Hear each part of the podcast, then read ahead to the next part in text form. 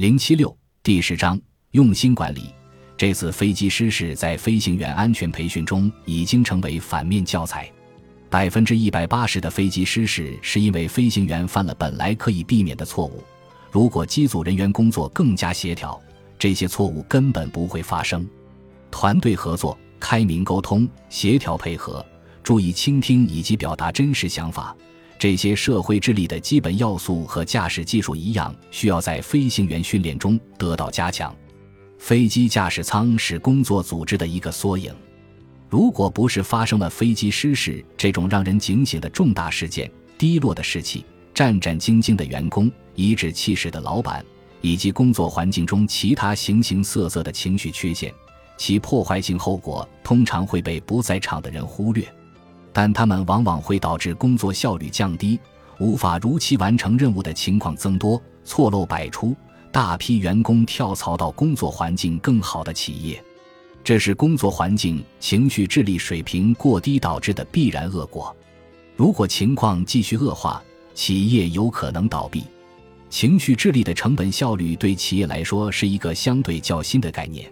有些经理人也许难以接受。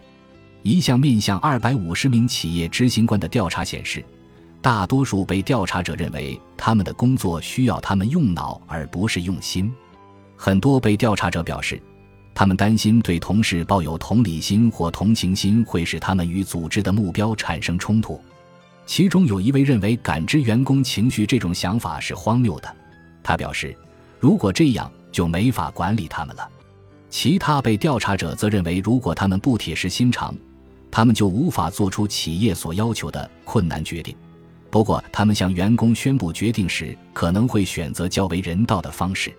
这项调查是在二十世纪七十年代进行的，当时的企业环境和现在差别很大。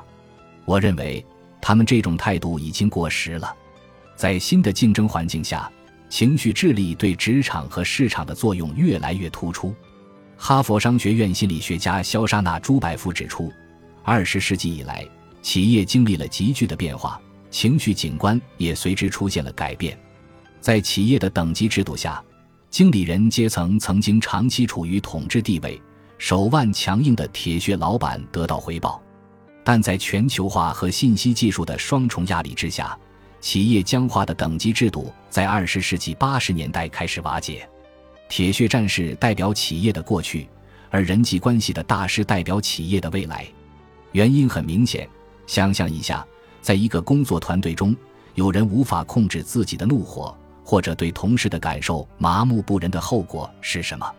我们在第六章介绍过的思维波动的负面影响，同样适用于工作环境。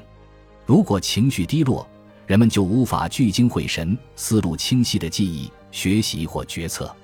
按照一位管理咨询师的说法，压力之下必有渔夫。我们还可以正面考察一下提高基本情绪竞争力对工作的益处。领导力不是支配和控制，而是说服人们向共同目标努力的艺术。此外，在对自己职业的管理中，最关键的是识别自身对工作最深刻的感受，了解什么样的改变能使我们对工作更为满意。情绪潜能逐渐成为重要的业务技能，这也反映了工作环境的急剧变化。下面我将介绍情绪智力的三种不同应用：一是把发牢骚转化为有用的批评；二是营造推崇多样性的氛围，而不是将其视为摩擦的根源；三是建立有效的关系网。